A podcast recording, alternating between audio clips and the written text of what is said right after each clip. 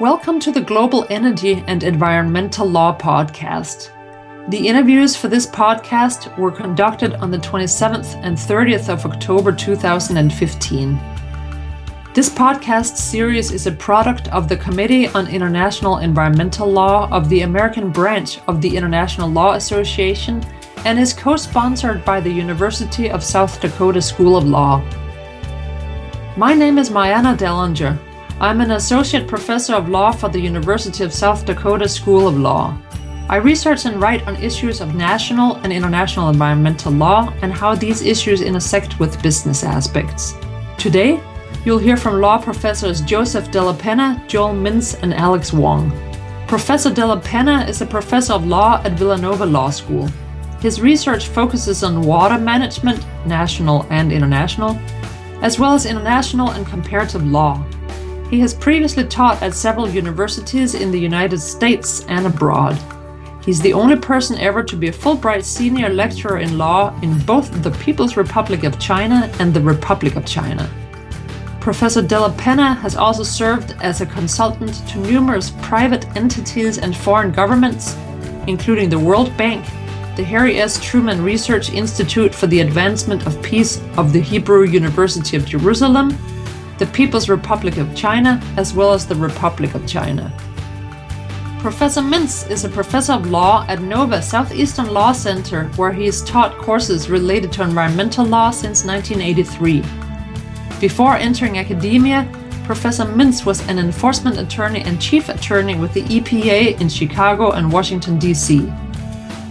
Widely viewed as one of the nation's leading legal academic experts on environmental enforcement, Joel Mintz has testified before the United States Congress on the subject and published three books and numerous book contributions and law re- review articles regarding this topic. Professor Mintz is also the author or co author of six other books regarding environmental law, sustainability, and municipal debt financing. He's a recipient of several awards for his work as an attorney, teacher, and scholar. Alex Wang is an, an assistant professor of law at UCLA School of Law. His research focuses on Chinese law, politics, and environmental regulation. Professor Wang previously served as senior attorney for the Natural Resources Defense Council in Beijing and as the founding director of the Natural Resources Defense Council's China Environmental Law and Governance Project. In this capacity, he worked with China's government agencies, legal community, and environmental groups to improve the environmental rule of law and strengthen the role of the public in environmental protection.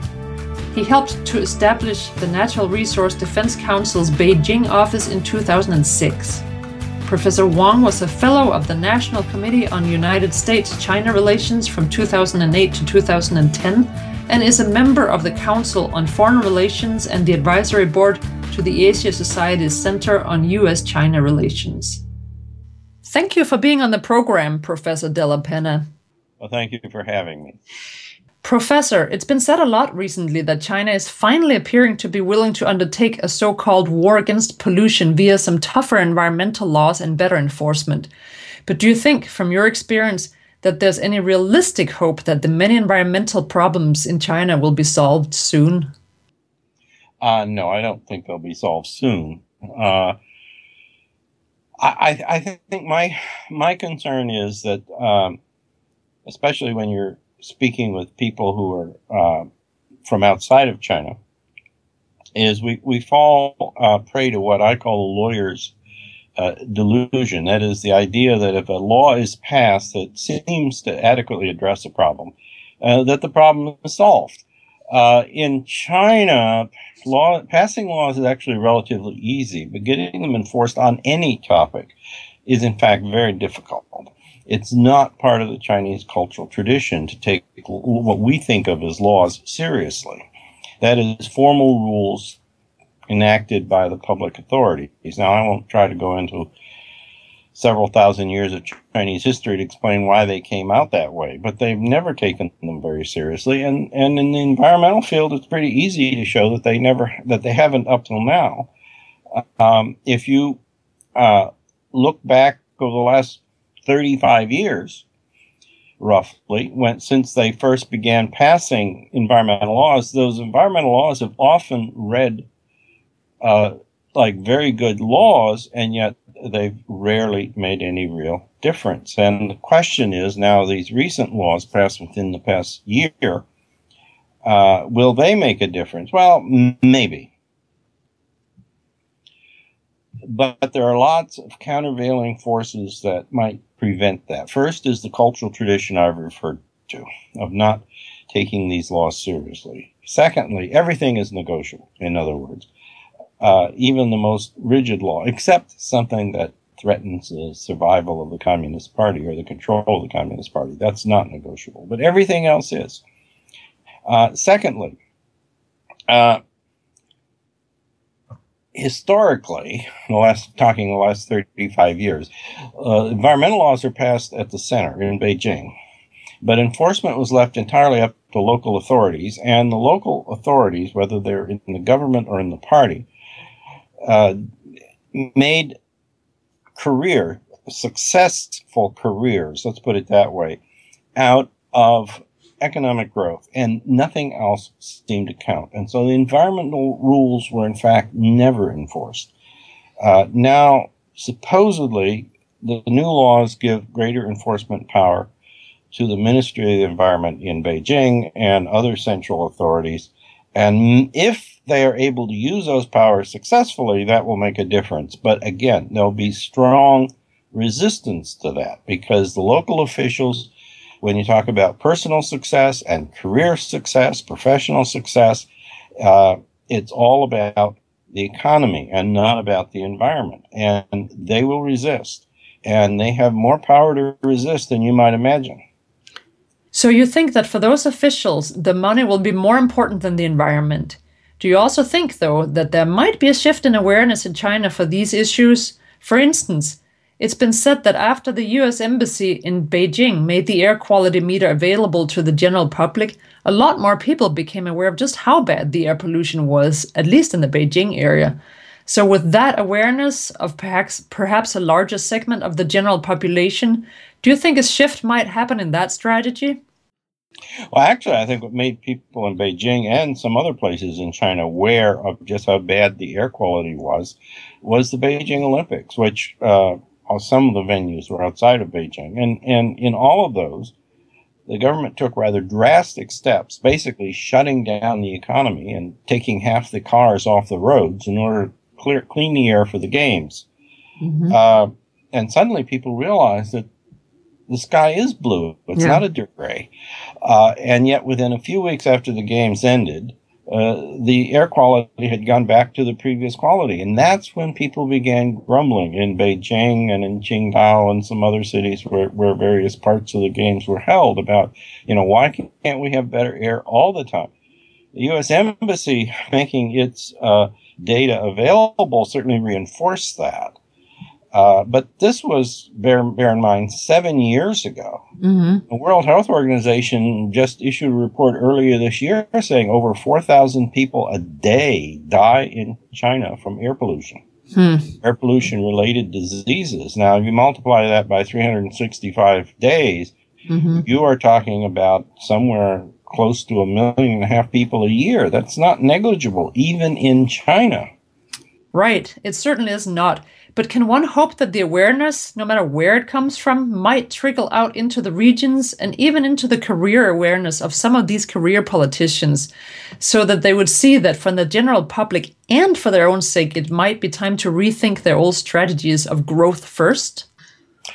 Uh, I, I would have thought that uh, six months ago mm-hmm. because the Chinese economy seemed to have weathered the economic crisis of 2008 mm-hmm. quite nicely. Mm-hmm. Uh, and growth was still proceeding at what, uh, according to the public statements of the Communist Party at least, were acceptable levels.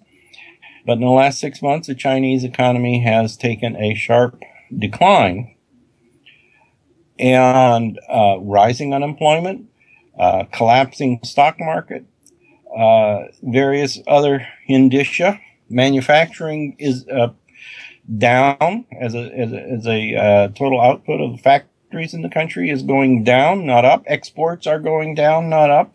Mm-hmm. Uh, now, bear in mind, uh, many some of these data, some of these are talking about rates of growth rather than actual amounts. But in terms of manufacturing exports, we're talking about actual gross amounts are going down. Mm-hmm. Um, China, with all of this, has a growth rate estimated. No one can say for sure because statistics from China are not entirely reliable. Uh, but has an estimated growth rate around six percent a year, which in the United States would be having people would have people dancing in the streets. But in China, this is considered a, an abysmal performance, mm-hmm. and the trend line is down. And the government has begun to take uh, some fairly drastic steps to try and reverse that, including uh, pumping uh, uh, billions of renminbi, the currency, into mm-hmm. the stock markets uh, and lowering the interest rates, mm-hmm. uh, trying to coerce, and coerce is the right word, banks into giving loans that they don't want to give, various steps to keep the economy growing. Well, think about that. Uh, do you really think in this economic climate that the central government is going to tolerate anything that strikes it as uh, significantly cur- curtailing economic activity, like stricter enforcement of environmental laws. Uh, maybe that will happen. Personally, I doubt it. But to play devil's advocate, I know some people have argued that growth can be reached not just by using the business as, as usual method, but by embracing some newer technologies and so forth. Mm-hmm. So, in other words, growth and environmental protection doesn't need to be mutually exclusive. You, however, seem to be saying that you don't think that China is ready to see it from that point of view quite yet. Is that right? Yeah, I, I, I just don't think that they're ready to accept, uh, at this point, anything that smacks of curtailing economic growth. They are certainly pushing, for example, industries to develop um, alternative uh, sources of uh, uh non renewable. Mm-hmm. Uh, that alternatives to non-renewable energy production, wind and solar. Although the production of wind turbines and production of solar panels itself creates pollution. The mm-hmm. energy, once those are in place, may not be polluting, but you know th- that that infrastructure doesn't come without an environmental cost. Right. Uh, and so, but that but that doesn't mean that they're going to be phasing out coal anytime soon. Coal, of course, is the largest coal and gasoline for automobiles the two largest uh, sources of air pollution. Um, and water is in just as bad a shape as, of course, where I focus my attention. You can't avoid the air. Right. So I, I, I go to Beijing. Uh, I went to Beijing in July. I'm going back in December. I, every time I go, uh, one of the questions I always ask myself is, why don't I just take up smoking? I mean, I can't hurt my lungs any more than just breathing around here. Uh, but I don't. I'm not a smoker. Um, but you certainly can't avoid it. You can see it. You can see what you're breathing. But I focus on the water, and the water's in as bad or worse shape than the air. They started what's called the, the south to north water diversion around 2004, 2005. The idea to bring massive amounts of water from central China, the Yangtze River Basin, to the north, to the Yellow River Basin, the Huanghe, as they say in Chinese, mm-hmm. and to Beijing. And one of the reasons was to provide water for the Olympics. Well, they're still not using the water from that system. The system is largely built, uh, but they just realized that before they could use the water, they would have to build massive purification plants because the water is so polluted. Uh, and they're doing that. Well, uh, you know, that produces a kind of economic growth, but it's not an economic growth that uh, speaks of a better approach to the environment. They should be um, trying to prevent the pollution in the first place instead of pumping it. What they en- ended up doing is building uh, these massive canals and tunnels and building a series of purification plants because it picks up pollution along the way as it travels from south to north. And so they purify it repeatedly because they also divert it out to be used repeatedly along the way. Um, it's just, uh, or you look at the the three, the much vaunted Three Gorges Dam. The reservoir is a cesspool. So, what causes this cesspool of overall pollution? Is it chemicals? Is it air pollution? Is it all of the above? Or all of the above. Mine. First of all, I actually was uh, at the request of the Chinese government put together a team of seven American lawyers to go to China in 1992 to do an environmental assessment, as it were, uh, of the propo- then proposed Three Gorges Dam. Now, as it turned out, while we were there doing our assessment, they actually voted to authorize it. So it was clear that our assessment wouldn't make any difference to the whether the project was done or not. I, I, I think they were hoping we would give them a report they could show to international financial sources uh, who were balking at the environmental cost of the project. But in fact, our report wasn't useful for that because it was very critical. But one result of that is I inspected the Three Gorges area and I inspected the proposed uh, the the plans for the dam, including a a uh, three kilometer long scale model of the river and the proposed dam. Uh, before they actually broke ground to build the thing, and talked to the people about it. Uh, they were going to end up with a um, and they did end up with a re- reservoir that's still about 40 feet deep, 300 miles behind the dam. It's it's a huge reservoir, and they flooded out three medium-sized cities by Chinese standards. That means a million to two million people, plus many many smaller towns and villages. Uh, with the reservoir. And so, how much cleaning up did they do? None. Mm. And why is that? Is it to save money or is it because of a lack of knowledge? Partly to save money, partly it wasn't just wasn't uh, an issue for them. Mm-hmm. Uh, they didn't didn't think it was important. Uh, their their thinking about environmental questions was remarkably uninformed, and there's no good reason for that. I mean, they should have known, but right. it just didn't seem important to them. Mm-hmm. And so you had cities with piles of coal and piles of salt and piles of chemicals next to factories and the factories as well as the piles just covered with water. No even i mean it was even from a resource, rational resource use it was a waste of money because those piles at least could have been taken away and used somewhere else but they just flooded them out.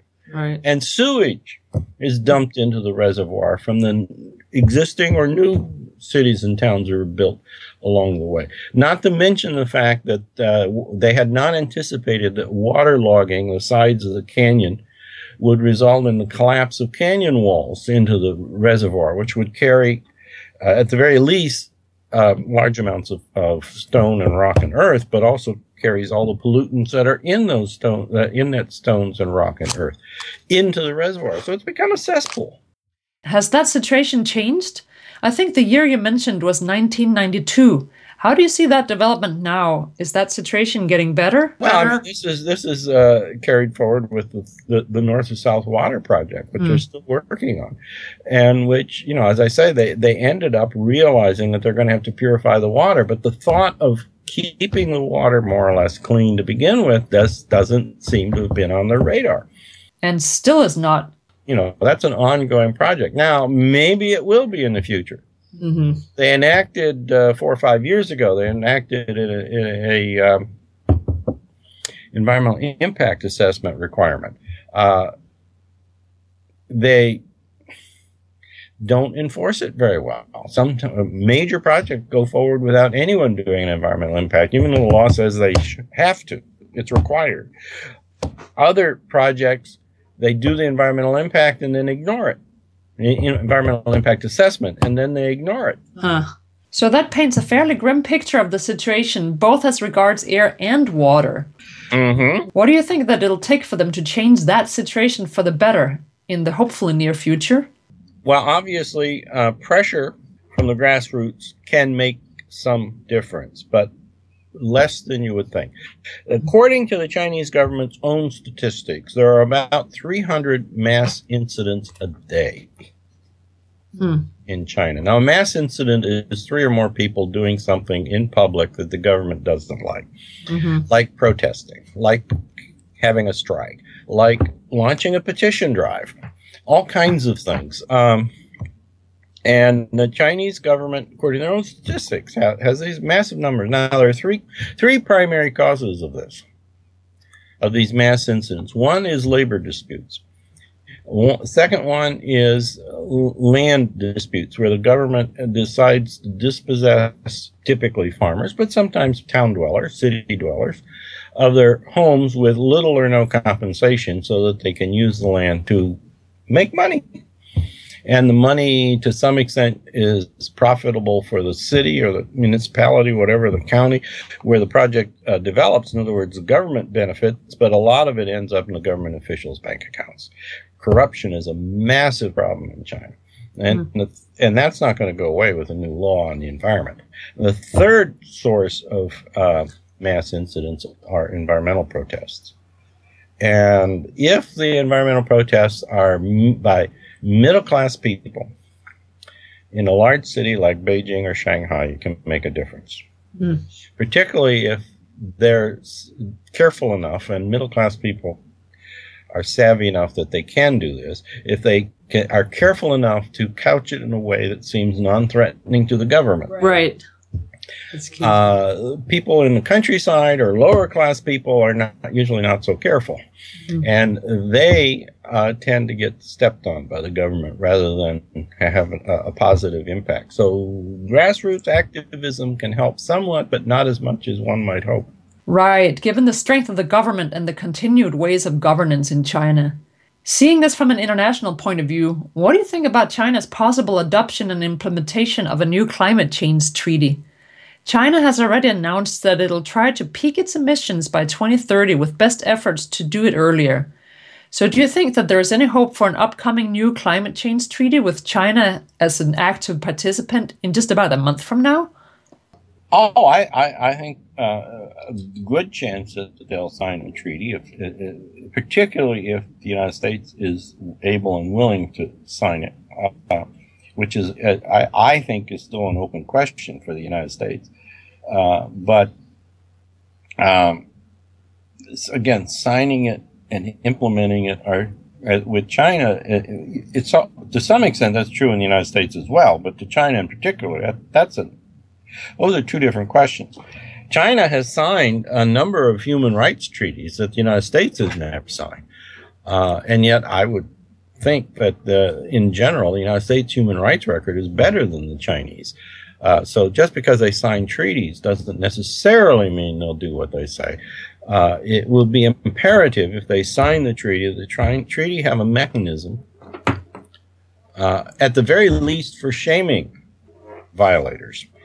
The Chinese are sensitive to shaming, uh, but uh, and ideally stronger mechanisms for enforcement, and that's what you really have to check on on any treaty that comes out of Paris is is what are the mechanisms of enforcement, whether it's shaming or something else. If the, right. the mechanisms are too weak, uh, it won't it won't accomplish what it wants, especially in a place like China. So it might seem that you're saying that China may adopt various international climate change obligations for potentially image reasons, but that in actuality such obligations may not have any effect this compares to the approach you said they're taking in relation to their national legislation. Why then do you think they adopt these laws at all? Is it just a matter of image, or is there something else at play? Well, uh, partly in, in the case of, of uh, the domestic laws, and maybe the international treaty as well, it's for the image among the domestic middle class is part of it. Uh, but on the other hand, um, you know, the Chinese may very well think that by 2030 we will be so far along on the renewable energy sources that we won't need coal. We can start to phase it out because they've promised at this point. I don't know what the final treaty will say, but they promised at this point only to peak by 2030, and right. the phase out will then begin. Right. Um, and so they may think that they'll be able to do that. Right. Now, the question becomes what happens in 2030? Um, maybe yes, maybe no. I don't know. Uh, all I'm saying is that one needs to be very cautious about agreements or, or, legislation in China and not assume that just because they've signed a treaty or they've enacted a statute that when you read it seems to solve the problem. Don't assume that they have, in fact, uh, made much progress. They might. I hope they do. Uh, but I'll remain a, something of a skeptic. That sounds good. Professor Dellapenna, thank you so much for your opinions. Mm-hmm. Thank you very much for having me. So, Professors Wang and Mintz, welcome to the podcast. Thank you. Thank you. There are uh, undoubtedly still many environmental problems in China, both as regards air, land, and water, and so forth. Uh, Professor Wang, some specialists have expressed concern that, in spite of many promising new environmental laws, China may actually not enforce such laws, at least not if this is going to be uh, further slowing the economic growth in China. What do you think about this issue? Yeah, so I, I think um, you know China's environmental problems uh, have been uh, extremely serious for a long time. You know, China's been uh, growing uh, extremely quickly over the last 30 uh, odd years, and uh, it's brought a lot of high levels of pollution, and high levels of carbon emissions, high levels of sort of resource degradation. and these problems have are, are, extremely serious. They're hurting the health of a lot of people. Um, and so the question is, uh, what's what's China doing about it, and um, will those things work? So we've we've seen, um, particularly in the last decade, uh, a lot of of environmental laws being passed, uh, and uh, you know people are right to be skeptical about whether these will work. But I think uh, some of the skeptics have sort of not been. paying attention to potential opportunities is is what I would say. I think things are uh, there are a variety of conditions on the ground that are shifting uh, such that we don't know if the old problems will continue as they always have. The, the problems in environmental enforcement will always continue, uh, or whether they'll they'll change toward, towards uh, something new. So, um, so uh, you know, I, we can get into more details, but I think overall, you know, my, my is that yes, in the past, uh, environmental enforcement has been extremely weak. Uh, it's partly in, institutional problems, but it's also a matter of political priority. I think that political priority has changed. I think the institutions, their attempts to strengthen those institutions, and I think uh, there's a lot up in the air right now about whether these things will work. Do you have some actual examples of why uh, why you have reason to be more pos uh, positive that some things are changing for the better? Uh, what gives you reason to to think so? Yeah, so so I guess um, you know the, the first question for me was always you know are people within the Chinese state interested in environmental uh, regulation? I, I, think it's true that the, the top priorities of leaders have, have, for a long time, been economic growth and maintaining social stability. And so, uh, the the old way of thinking was that you know if we increase GDP as fast as possible, that's the key to to sort of national strength and for social stability. People have jobs and, and so on and so forth. But you know what what happened over the last 15 years was that the pollution that emerged from the economic growth was so bad that it was starting to trigger increasing numbers of uh, complaints, protests, lawsuits, and it was starting to have a real uh, detrimental impact on on social stability. And it was starting to be seen as hurting economic growth. So start, studies started to come out um, in the late uh, 90s from the World Bank and others about the, the economic costs of environmental growth. And I think so leaders were sort of looking at this mix of things. You know, there was there was sort of citizen unrest because of pollution, as well as sort of the the uh, people studying the issue, the academics and this and the researchers saying, look, this is also going to limit your ability to, to to do economic growth. So I think there were people who thought that as a matter of priority, it was important to, to try to get control of, of environmental um, uh, regulation. And so, what, one of the things that we, we saw that was an initial signal to me that something was changing was um, started about 10 years ago in, in China's uh, sort of um, five-year plan system. So that they have these five-year plans that are uh, part of the you know, the old kind of uh, sort of communist so- Soviet Leninist way of doing uh, of, of, governance. And in these plans, they set targets for all of the uh, the bureaucrats within the system of you know to sort of signal what's important. And in 2006, they uh, increased the uh, the priority of a number of environmental and energy efficiency targets. So I thought, well, the, you know, this seems like something different than before. They'd always had environmental targets, but they were always low priority and always exceeded and you know, ne- never met in the past. And so, uh, starting about 10 years ago, there was this, this effort to sort of elevate targets and to meet those targets.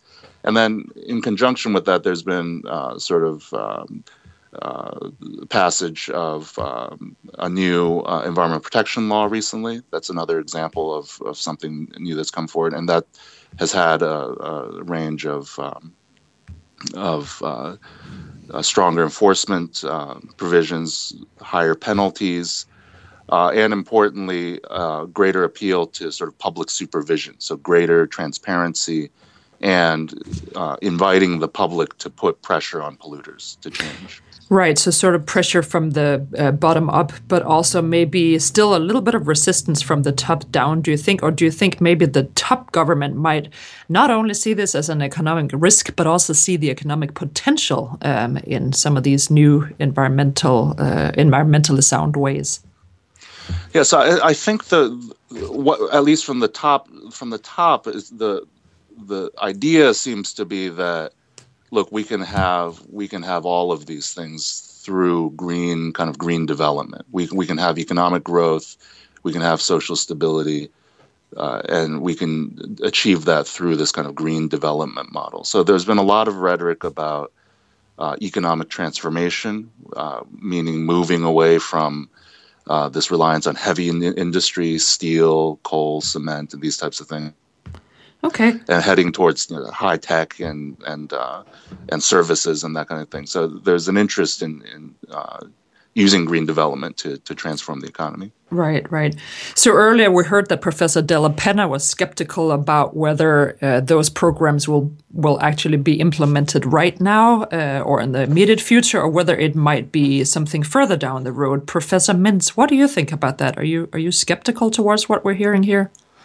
Well, I do have some skepticism. Yes, I am encouraged by some of what uh, Alex has just presented. I think uh, there are uh, apparently there are some real shifts going on on the ground, and um, uh, other things that are going on include some anti-corruption efforts, which could be helpful uh, in uh, in solving some of the environmental problems. And there was also the disaster in Shenzhen involving uh, the storage of hazardous chemicals that uh, got an awful lot of attention, uh, from what I understand, within China as well as, uh, of course, around the world. Um, I've also heard that there is more enforcement regarding larger, larger uh, companies that can afford to put in pollution controls. I'm skeptical, though, with regard to what's being done with regard to mid-size and smaller companies in China. Um, I'm not sure that there's much of an effort to ask for retrofitting of uh, pollution control technology, which does cost money. And um, you know, I think it's it's very much up in the air whether the enforcement efforts against larger companies will take into account uh, the need to retrofit uh, ongoing pollution from smaller operations all around China. Um, so uh, there are lots of unanswered questions, and yeah, I do have some uh, skepticism. Um, um, I, you know, I'm, I'm, pleased with some of the overall trends, but um, you know, there's it's easier to um, talk the talk than to walk the talk, and we've certainly in the past seen an awful lot of uh, uh, of rhetoric coming out of the Chinese government, but very little impact in terms of the uh, on the ground uh, situation. So I think you know it remains to be seen how that's going to go. And this also, uh, Professor Wang raises the question of, uh, as Professor Mintz was commenting on, what about retrofitting technology? What about the existing old technology? If China is to uh, improve its ways, environmentally speaking, can they afford to replace existing factories and industry with more environmentally friendly technology? Or is this a matter of waiting for old technology simply to be phased out as it dies uh, and then hopefully in the longer run getting uh, better? Better technologies? Yeah, so I, I mean, I, uh, so that, that, that's a great question, and I, I think the the initial thing I would say uh, the, to step back for a second is that you know economists talk about a, a Kuznets curve, right? In in sort of mm-hmm. developing countries that and it's sort of an upside down U where pollution increases initially as companies are developing countries are growing, but then when they reach a certain level of economic development, citizens start to demand more environmental amenities and uh, they have more money to do environmental protection and, and so pollution starts to go down at higher levels of economic growth. So so one thing is that you potentially could be seeing on the ground those things that happen at that point at the top of the curve when pollution begins to turn down. So we don't we don't know that that's going to happen. We don't know when you know the shape of the curve exactly when pollution will turn down. But right. you know, so there, there are trends right now that they're they're they're being pushed by policy and just happening as a matter of economic uh, development that uh, affect what you just said. So uh, one of the policies has been to shut down small uh, plants and consolidate industry into larger. Uh, larger facilities. So we, we see this in developed countries that there's industrial consolidation. Right. That's, that's official national policy, and uh, it's been sort of happening in different industries. So in the power sector, for example, there's been a policy of massive shutdowns of of older, smaller plants, heavy investment in the big national state-owned companies, and giving them money to build new plants. So there's been tremendous turnover. So I think the what, what's happening now is not just you know regulators going to a given plant and saying, look, you have to install uh, install a pollution control equipment, and some of them won't, won't do it, and then they're, and so they'll just keep polluting. I think some of those plants are actually getting shut down, and because it's it's sort of that stage of development, some of these plants just can't economically s- sustain it. And in terms of the balance of economic interests, there are sort of other more powerful corporate interests that would are perfectly happy to step in and take the place of those smaller plants.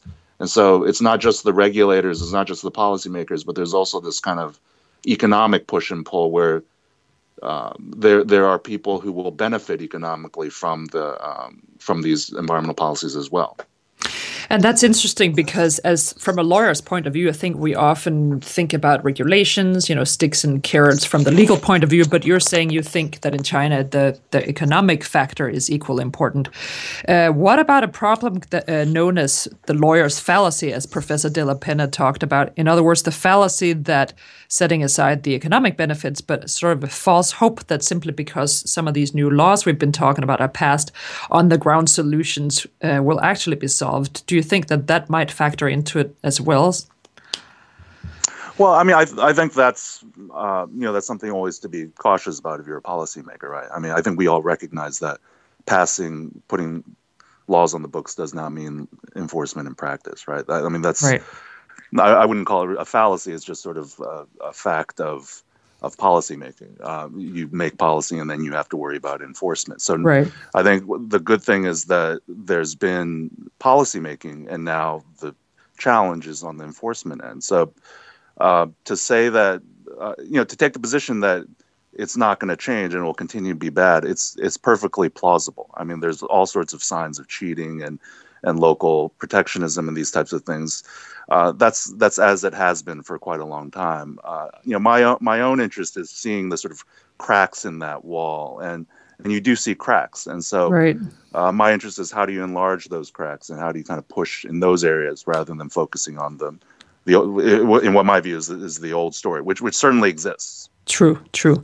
And speaking of uh, new laws and new enforcements and so forth, uh, this past summer, American media broadly reported that China's top court has ruled that all polluters will be liable for any damage they have on the environment, even if they do not breach any regulations. Uh, but you have a slightly different take on that issue, I've noticed. Can you explain what uh, what it was that happened uh, by the top court and what the effects are? Oh, so, so I think that was not actually a change from before. You know, it was that was uh, a document that you know Supreme People's Court in China will issue sort of regulation-like documents. Uh, what you know, this was not a ruling on any particular case like okay. we would ex- we would see from the U.S.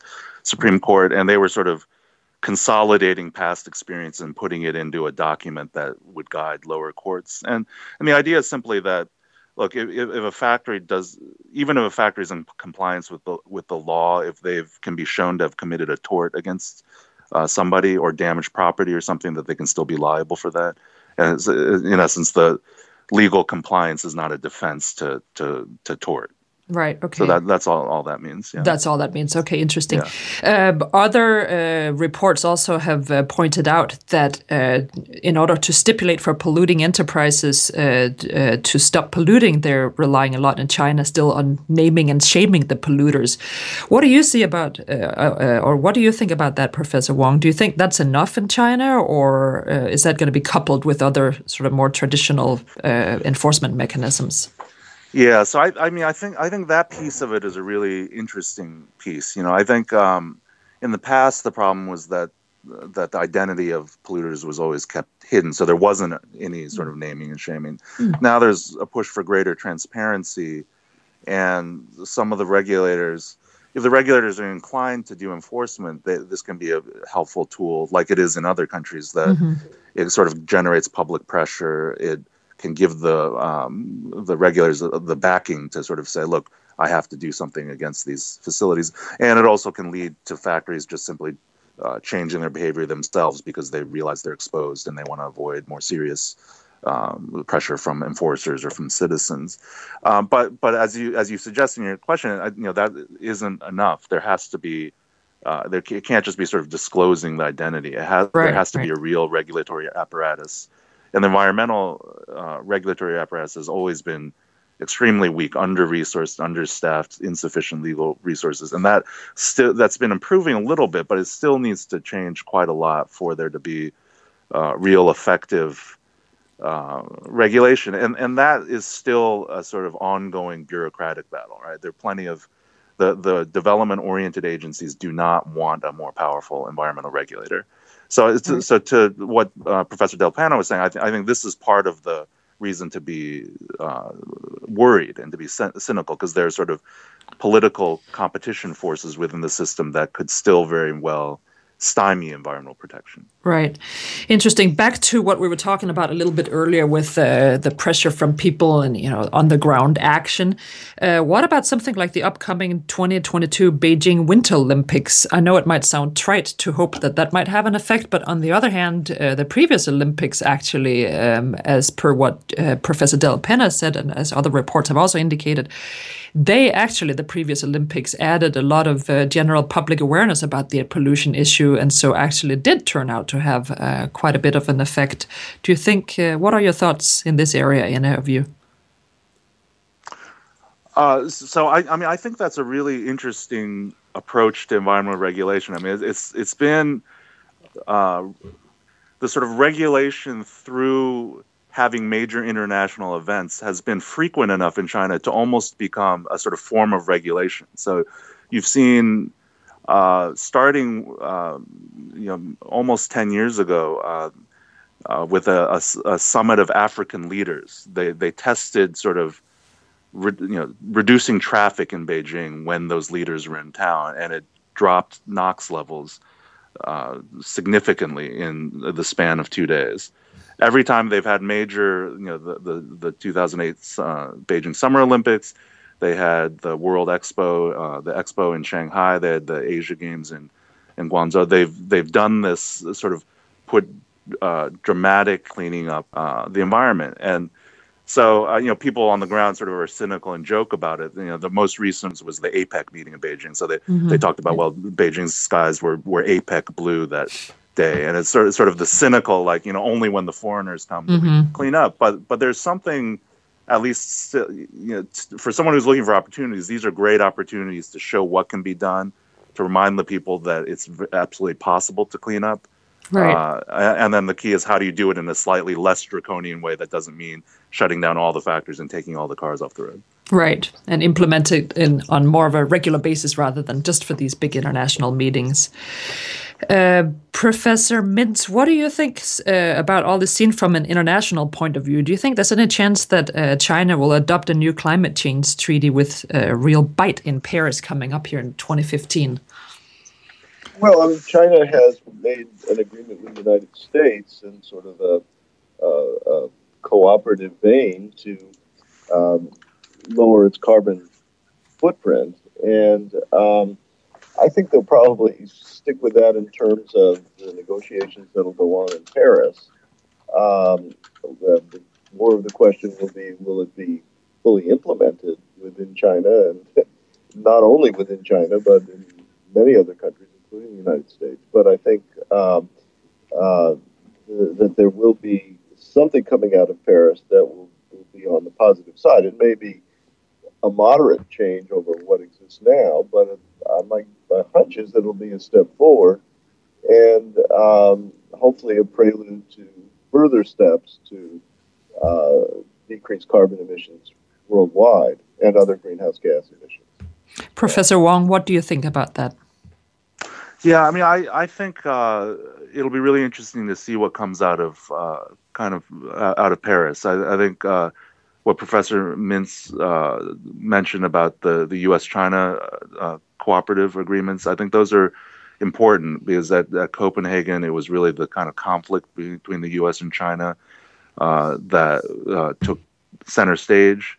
Now you have um, sort of you know, reasonably ambitious targets. I mean, I think we, most of us think that it, it uh, could be much more ambitious, but I think a good start on on goals. Um, they're being framed in terms of domestic interest. You know, these things are better for the domestic economy and you know to deal with the kind of d- domestic opposition to these. And and so I think there's uh, the the viewpoint now seems to be look we're not going to get a Kyoto style binding treaty. The, the idea is here to get everyone on board that this is in your interest and we're going to start the long road to uh, making this work. I think the scientists recognize that what we have on the table now is not nearly enough. And but uh, you know, we, I, I, think we need to get started somewhere, and we, we've had some uh, good initial steps here. And it sounds like you both have hope that that will actually happen. Yeah, hopefully. Hopefully. Yeah, no, I'm I'm encouraged by uh, what Alex was saying about the um, consolidation of uh, smaller plants into into larger ones and some plant closures. That would really be different from the pattern that existed in the United States, where there were very few plant closures, and there was sort of a philosophy that uh, you know we'll just let the uh, dirty technology sort of phase out as it was replaced by newer, cleaner technology. That didn't work out very well, at least in the case of power plants in the United States. Now, to the extent that there is consolidation into larger industries and actual plant closures going on in China, I think it may have a better chance of succeeding. Um, a key part of this has to be the, the under resourcing of environmental protection bureaus. And uh, there's a need for more monitoring, there's a need for more inspectors. And uh, Alex suggested that's all sort of in play internally within China. Uh, I think that that will be quite crucial in the end. I mean, we have some similar problems with uh, undersizing of environmental protection uh, governmental agencies, and um, uh, I think that will uh, really be very, very important. There's, there's um, sort of a paucity of data, as far as I know, coming out about uh, uh, what the state of the environment is in China. I mean, um, you know, the U.S. Embassy has done monitoring on the roof, famously, of, of the embassy building in Beijing, and uh, what the situation is in other parts of the country along the Yangtze Valley, where there's lots of industry, and in other large cities, uh, in some of the southern industrial areas. I don't think that, that I don't know if the government has a handle on it. It's certainly not something that uh, has been um, made publicly available, and there's there's a, a real need for at least for that data to be gathered, if it isn't being, and, and it would be much better, I think, if it were uh, made available in a transparent way. So, Professor Wang, that raises the question of whether uh, the decision makers and lawmakers in China might be willing to learn from uh, uh, what perhaps has happened in the United States and the mistakes we've made here, uh, and learn from that in their implementing and, and making data available um, in China. Yeah, I, I mean, I think uh, one thing that's uh, very interesting about the Chinese approach is that there's been a lot of engagement with, in particular, Americans and and uh, Europeans, um, and uh, to a certain extent, other countries like Japan and um, um some of the more developed countries in Asia, but uh, primarily uh, the U.S. and EU on trying to see how how they did it. But I think there's also a real um, debate within China about you know can we just sort of import things from the outside or do we have to do it our own way? Uh, there's kind of a lot of uh, discussion about that. Okay. And so I think uh, there's a lot of value in learning from the countries that have, have, gone ahead. You don't have to reinvent the wheel on standards, for example. A lot of all the science that goes into these standards, you know, you can uh, start with the, the work, as, as, a lot of countries do, start with the work that the US and, and, and the EU have done. But there are also opportunities in China that you might not think of given – you know, environmental regulation in the U.S. developed in a particular way because of particular politics, particular stage of economic development. Uh, you know, I think the consolidation thing points at a solution that is available in China just because it's sort of an earlier stage of development that they're being forced to focus on um, on environmental protection that um, maybe was not it, it, just was maybe too costly at, at, at that to, to use as a strategy in the U.S. at that time, and and also not as as politically possible. You know, the, the government can't just order shutdowns of, of factories and things like that. Um, right. So Great. so I, I, think it's both. They can borrow and and they need to innovate on their own. Great. Okay. Anything uh, else from any of well, you? Go ahead. Just one uh, yeah. last point. I over the summer read a book uh, uh called The Empress Dowager Cixi, the Empress Dowager Cixi by uh, Jung Chang and uh, it uh, uh, it's a it's, it's, a biography of uh, the, the, leader of China in the 19th century, and this whole uh, sort of uh, approach avoidance phenomenon with regard to foreign technology and, and foreign customs and so on is, is not new. It was very much mm-hmm. in the 19th century in China and uh, it's still, uh, you know, I, I, think it's, it's just a strand of, of Chinese culture. There seems to be a, conflict between uh, sort of looking inward to China and with its long history and its uh, and its customs, and uh, looking outward and, and learn from the West, and in some ways imitate what's being done in the West. So I think this is, you know, kind of part of a, a, a longer running theme or leitmotif in, in Chinese culture. Great. Thank you. Professors Wang and Mintz, thank you so much for uh, giving us both uh, at the same time hope for being optimistic, but also still a little bit of grounds for still remaining a little bit skeptical towards these many exciting new developments in China. Thank you. Thanks for participating. Thank you for listening to the Global Energy and Environmental Law podcast co sponsored by the University of South Dakota School of Law and the American branch of the International Law Association. The Podbean website for this podcast has links to the speaker's information.